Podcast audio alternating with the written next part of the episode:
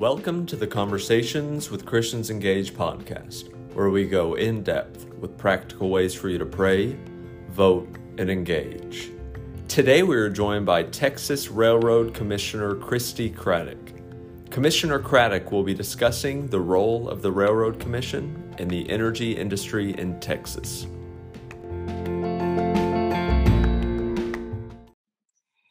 Everybody, it's Bunni Pounds with another conversation with Christians Engage. Some of y'all know we are a Texas based ministry, and so we deal many times with Texas uh, Texas government. We are producing an Austin 101 class that will be out uh, in August or September. And we just got done recording and editing that on the roles in Austin, the Texas legislature, how you can advocate for your values. It's intensive, like three hours. You don't want to miss that. But in that, that education around Texas, a lot of people don't understand what people do. And we had State Comptroller Glenn Hegar on a few months ago to kind of explain his job. And today we are blessed to have our Railroad Commissioner, Christi Craddick. Um, let me introduce Christi, and then we're going to dive deep in what is the Railroad Commission what does she do as a railroad commissioner? What does her daily life look like?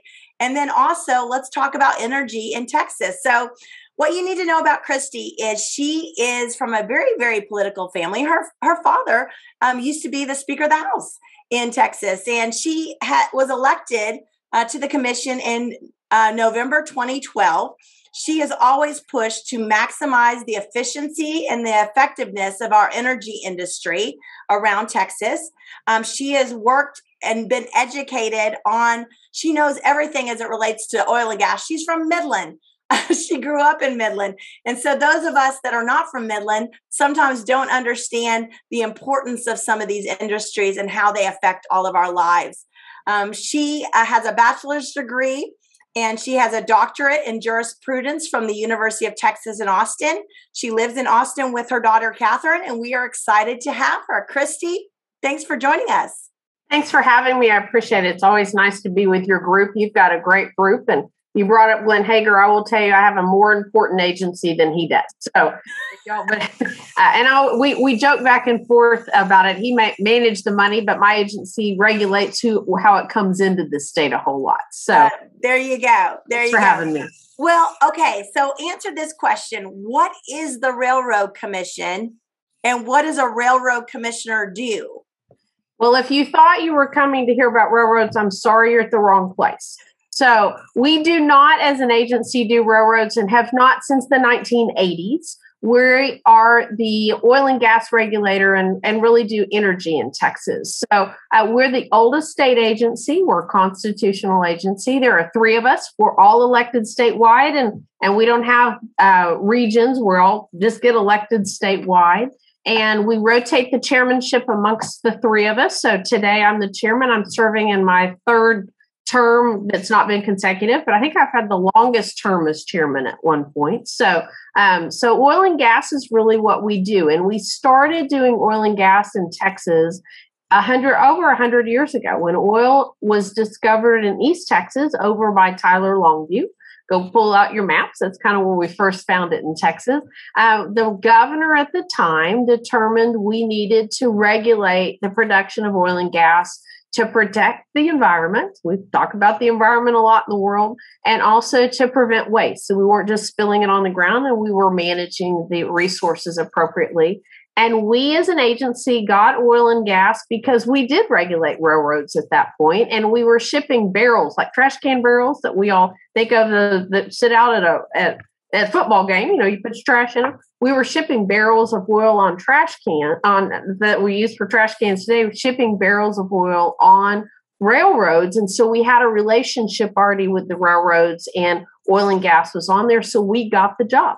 So oldest oil and gas regulatory body in the entire country, really in this state. We're older than OPEC. OPEC was kind of developed because of what we were as an agency. Um, but we've deregulated, which isn't a bad thing when you look at railroads. And we used to do trucking too, by the way. So all of the trucking rates came through this agency. So today, We do oil and gas and oil and gas production. We do pipelines and pipeline safety. So pipelines are important. You hear about them kind of, you sort of may know they're in the ground. In Texas, we have 400 and about 470,000 miles of pipeline in our state, which is enough interstate, intrastate gathering lines, which is enough to go to the moon and back.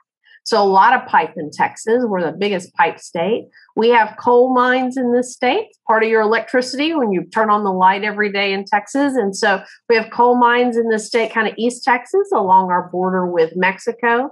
We also have uranium mines in the state. People don't realize that kind of in South Texas. And so we regulate the exploration of that. We also have, and everybody's talking about the new thing, right? Supposedly, carbon capture. We do carbon capture and have carbon rules and have since two for almost 20 years. We're coming up on 18, 19 years. And that all comes through the state. And geothermal, which somebody said, oh, that's new technology. And I, I laughed because we've had geothermal rules in this state for 40 plus years, and our last permit went out the door 25 years ago. So it's not new, it's new improved technology. So if you're looking at energy in, in Texas, that comes from the ground, we do it. And that's important. Um, it's a lot of jobs, it's a lot of dollars that come into the state. And um, so today it's roughly 400,000 jobs in Texas are directly or indirectly involved in the oil and gas industry. They make roughly $130,000 a year is the average. So wow.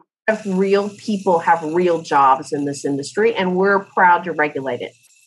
So we have Wayne Christian, and then is it Jim Wright, our new railroad commissioner? That's correct. In yeah. fact, today I don't know when you'll show this, but on uh, August the what is August the third is we're tape, uh, doing this.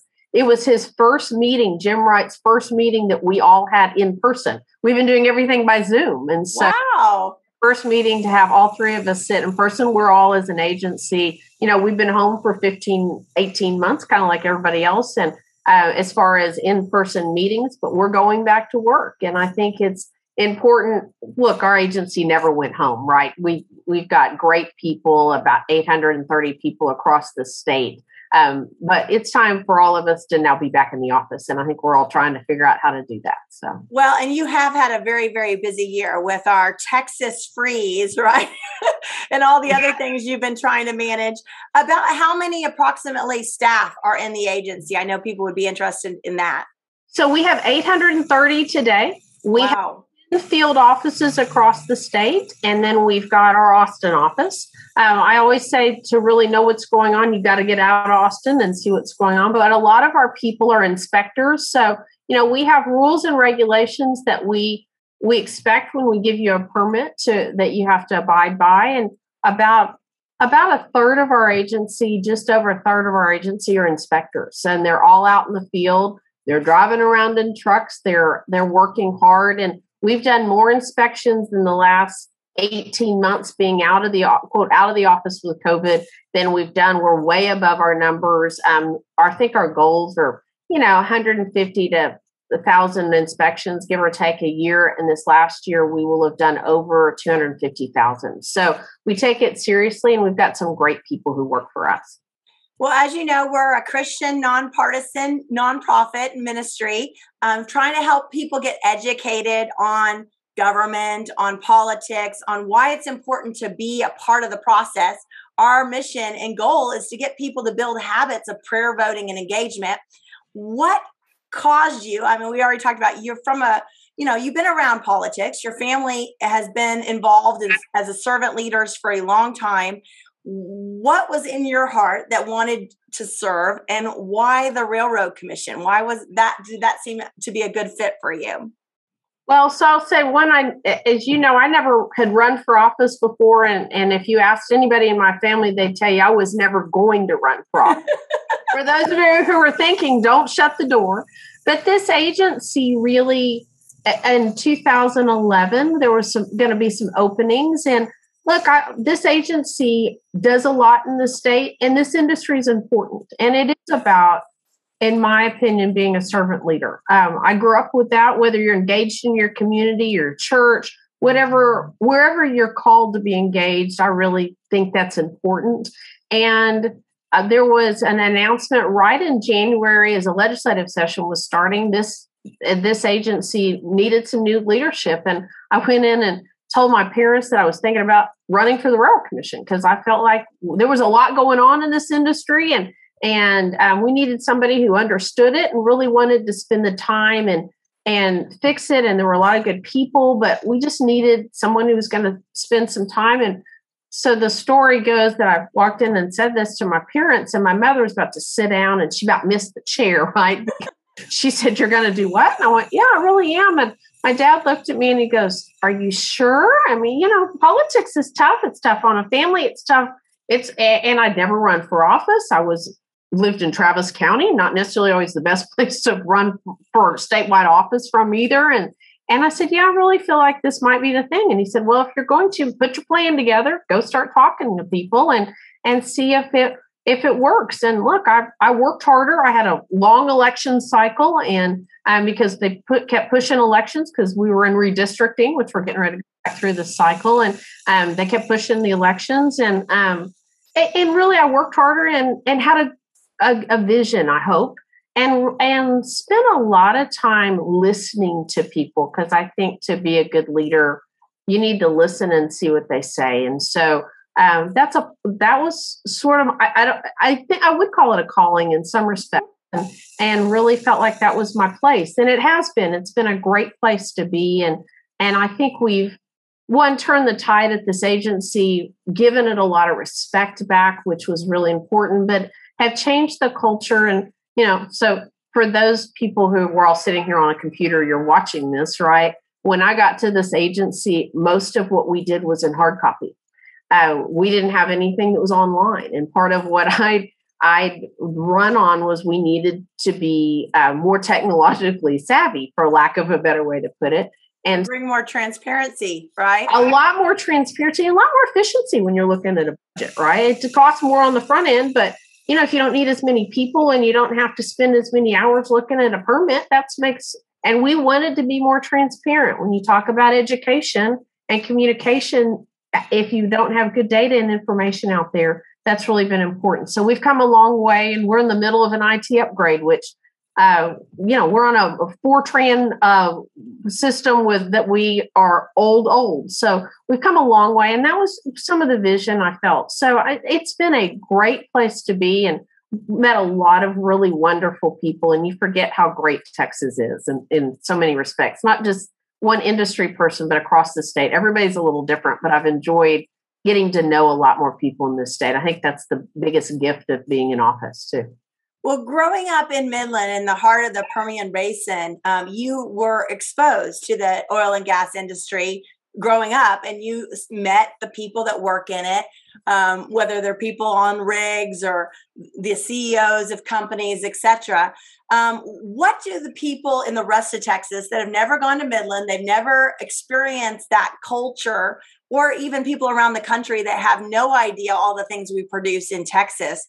what do they need to know from your well, I think I would say first and foremost, if you go to Midland and you fly in in the middle of the of the you know springtime, it's not the prettiest place to be, but you can't find nicer people that work hard, that have good values and really good Christian values, and they're out there understanding that they're they're they're innovators. They are people who are putting their dollars out there to go drill for oil. This is this is it continues to be more and more expensive.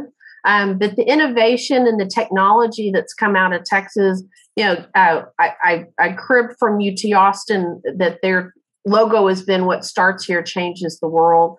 And that's really what Texas is about. And that's really what this industry is about. And so when you go look, everybody thinks, again, that we're using new technology with horizontal drilling, hydraulic fracturing. It all started in Texas. It started with people who had ideas that they felt like they could make, not just make money, but they were innovating and figuring out how to do things smarter. And that's where I, what I love about this industry and the people in it. Um, you give them, tell them what the boundaries are and what the rules are, right? Because we do, and we're trying to make sure that we have best practices in the state but then let them go innovate and resolve and fix the problems and figure it out. You don't need government in the middle of it all the time. In fact, a lot of uh, a lot of West Texas and the oil and gas industry, they're one of the most regulated industries probably in the entire world. And yet they don't love government in their business because they want to go figure it out themselves. And they do. I think, and they're commu- they're involved in the community. There's a lot of people. Uh, Midland is kind of, I, I call it a diamond in the rough in the fact that you've got a lot of people involved in the community because they want to be involved in the community. They live there, they engage there. That's part of what they do, and they give back to the community. And I think that says a lot about. At the time, it was fifty thousand. Now it's probably more like one hundred and seventy thousand people. People wow. be there, and um, and and they like this industry. It's got a lot of really great people, and that's what it's about at the end of the day.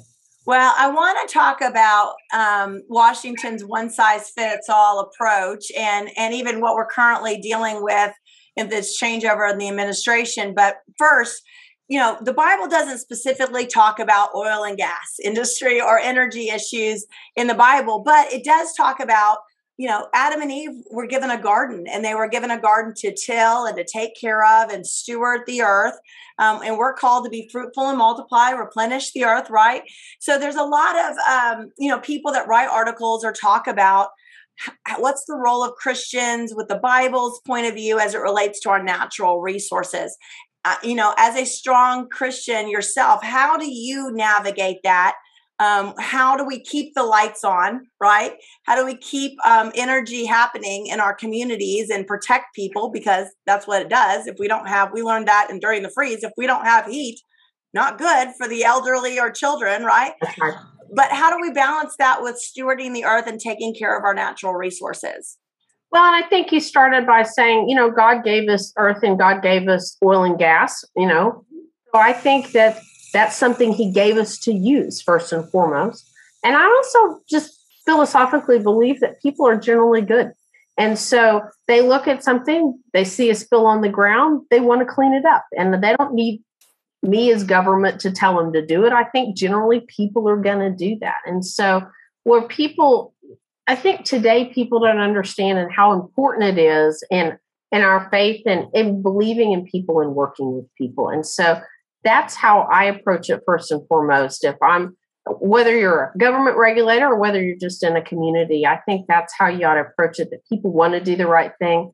Look, if we we're all those of us who live in Texas, and that's your your first audience, right? Right. We clean air and clean water and clean land, and my daughter loves animals. Now we're allergic to everything at my house, so nothing is will ever get brought in. But she can tell you about every bird we see and and plants and trees because she loves it and we talk about it and and yet she knows that oil and gas is important as our you know if you want to talk about a windmill or solar or here's the cotton out in the field you see it all together and i think we all have figured out pretty well how to coexist if we do it well and, and i think that's part of what the bible asks us to do too is to figure out how we all coexist together and so that's the way I look at the world. One, I believe people want to do the right thing and, and are good stewards, but God gave us resources. We ought to be able to use them in a smart way. And I think that's where we're, we do a good job in this country, a lot better than other countries do. And frankly, the state leads a lot.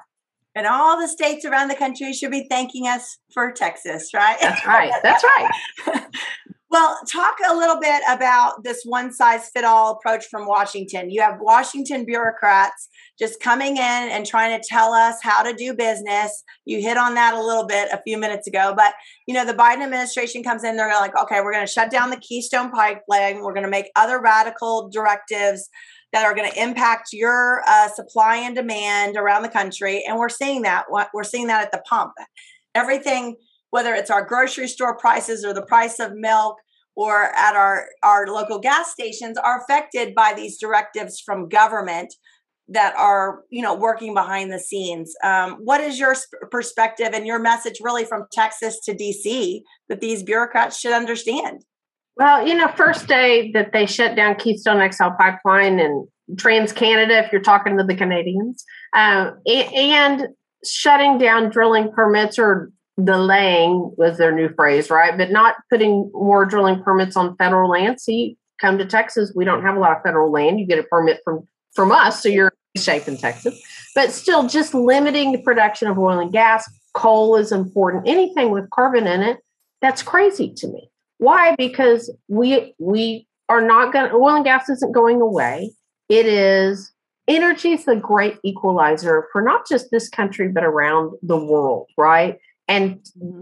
U.S. has been a leader for that. So now you've got an administration who is going to overregulate, has a Green New Deal progressive philosophy, not just in their energy policies, but it looks like they're now putting into infrastructure and taxing and kind of across the board. And it for for the administration who says they're a party that they want to be inclusive, that gets really expensive, you alluded to. But it also means as a country, we're not leading. We're now allowing OPEC, meaning Saudi Arabia, Venezuela, countries that frankly we fight wars and to protect our interests, they now have an upper hand again. At one point, Texas was, and the United States was a net exporter of energy. We're now be going back that we're importing energy, and that makes no sense to me. We're the one of the largest countries for natural gas, and we're now exporting natural gas, um, which is important, I think, for us to send it to a country like Poland. Look, they don't want to do business with Russia.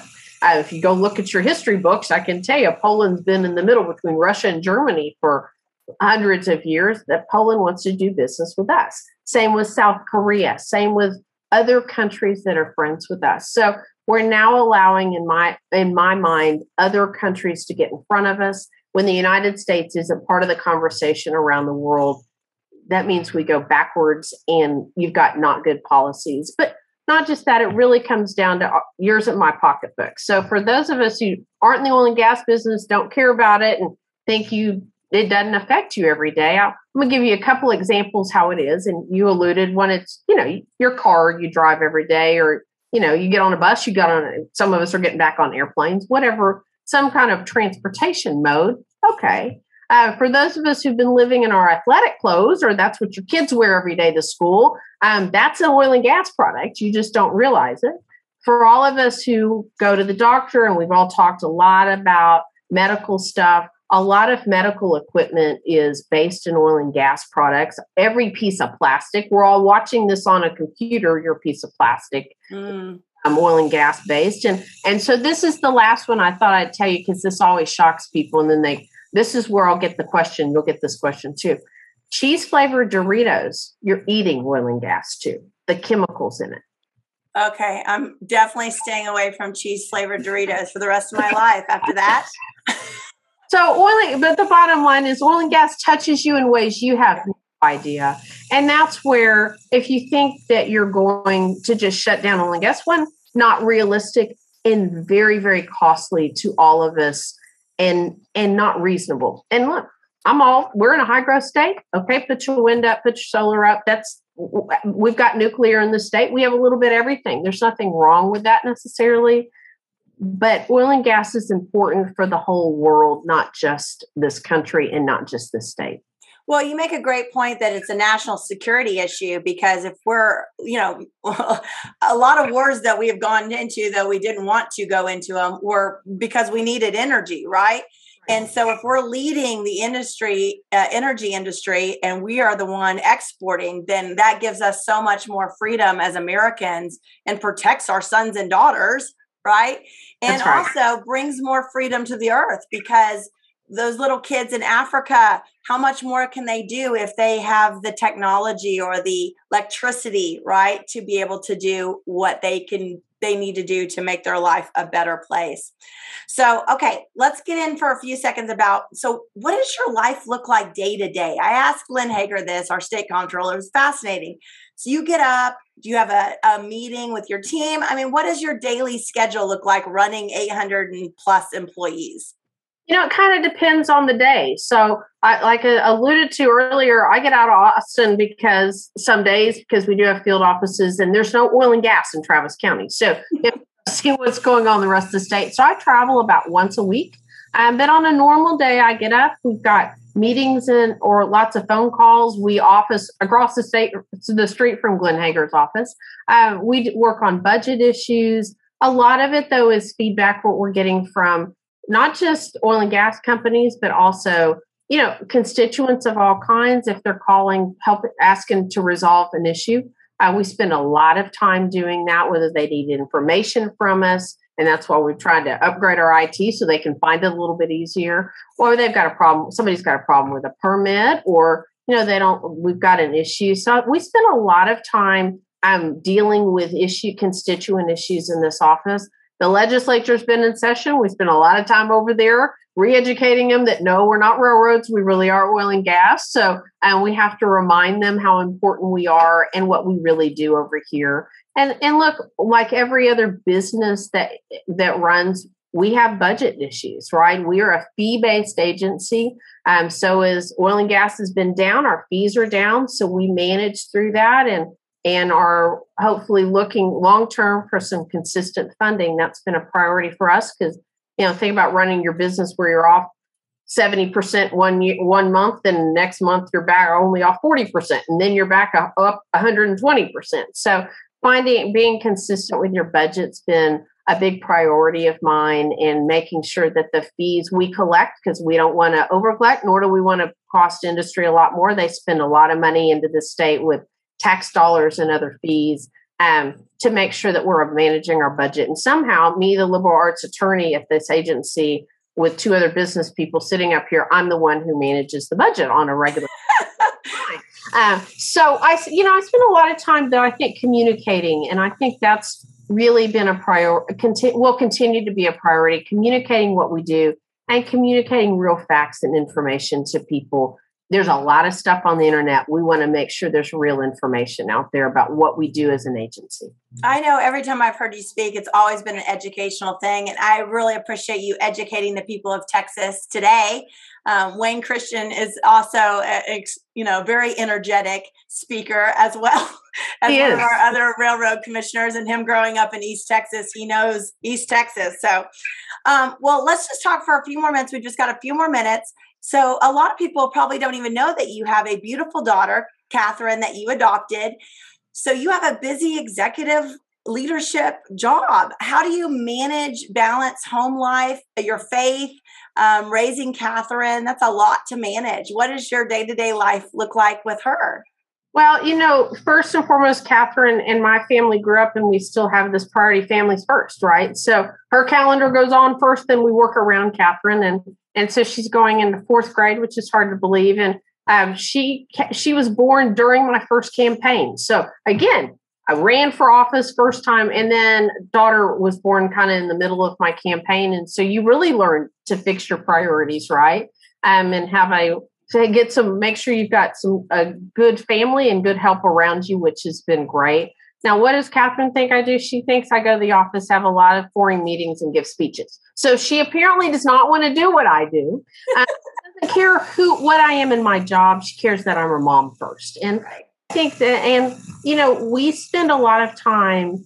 Um, just she and I, we have a great relationship. She is a great relationship with my family, which is wonderful. And Catherine has never met a stranger, which is even more wonderful. And but one of the things that we really spend a lot of time on when you're talking about Christians engaged Catherine has a very strong sense of spiritual spirituality. Um, you know, she she's had it since, and I think you're born with it, or you develop it, or maybe it's the one thing I've taught her, and I'm doing well with. I hope too. Um, so you know, we we go to church.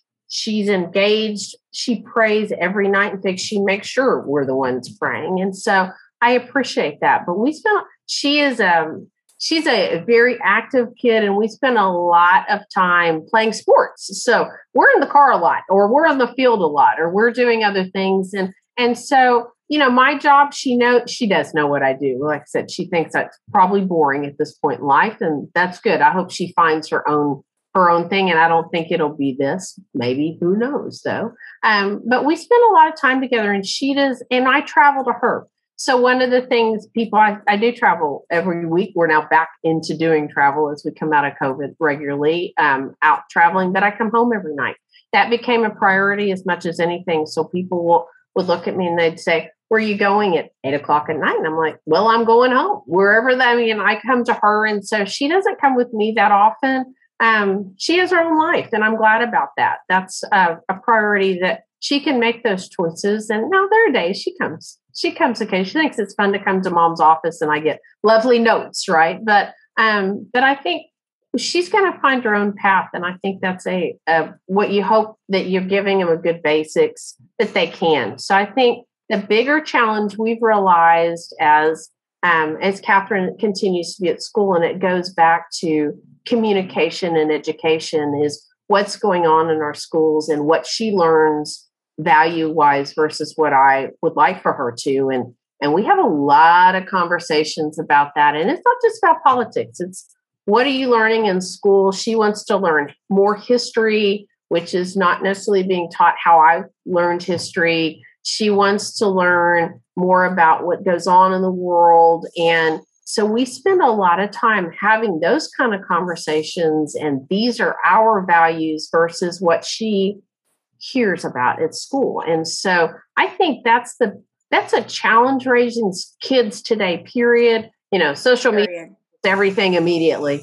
I mean, she's got older cousins, so you know, we all I'm like, what are you doing over there in the on the on the on online? And and and, and part of that is she doesn't have her own phone. She keeps asking. I'm like, no, you're you're too young. We don't we we're not there yet. But um, but I think that's a real challenge, and it's made me really uh, have more in-depth conversations maybe than we all think we should some days you have them to what do you really believe in or and and voice what you really believe in instead of just knowing well this is what i intrinsically believe in you got to explain it and let her make her own decisions and thankfully we're heading the right direction but oil and gas she gets a totally different world at school than i would than i teach and she's like well i'm for for instance i'm for um, making sure the animals are protected and i finally looked around and went so am I.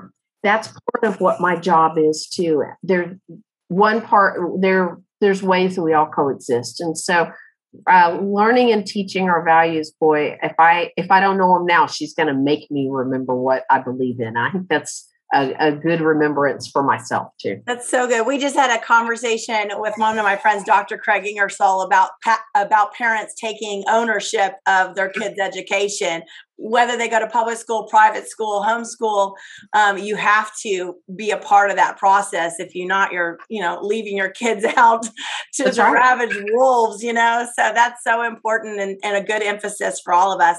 Thank you for letting us into your life a little bit, Christi. It's so important that people understand why they need to pray for their elected officials. That you all are real people. You have real families. You have real needs. You need real, real wisdom, and it's an honor for us to pray for you and to pray for all of our elected officials around Texas and America.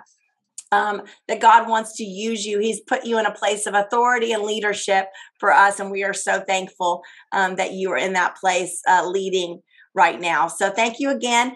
I um, just want to remind everybody that our Austin 101 class is going to go live soon. So if you want to dig deep on what the governor does, what your state rep does, what your state senator does, um, that that class is going to be amazing. How you can follow a bill, how you can advocate for your values, it's it's real in depth, led by Tracy Bradford, our vice president, and it's going to be professionally it's professionally recorded. It'll be out soon.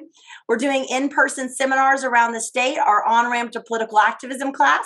We've got those going on, and we can bring those to your city if you want to bring us to your city for a Saturday at your church. We would love to come bring that in depth seminar on how you can be involved as a Christian in government and your civic duties. So, thank you, Commissioner, again.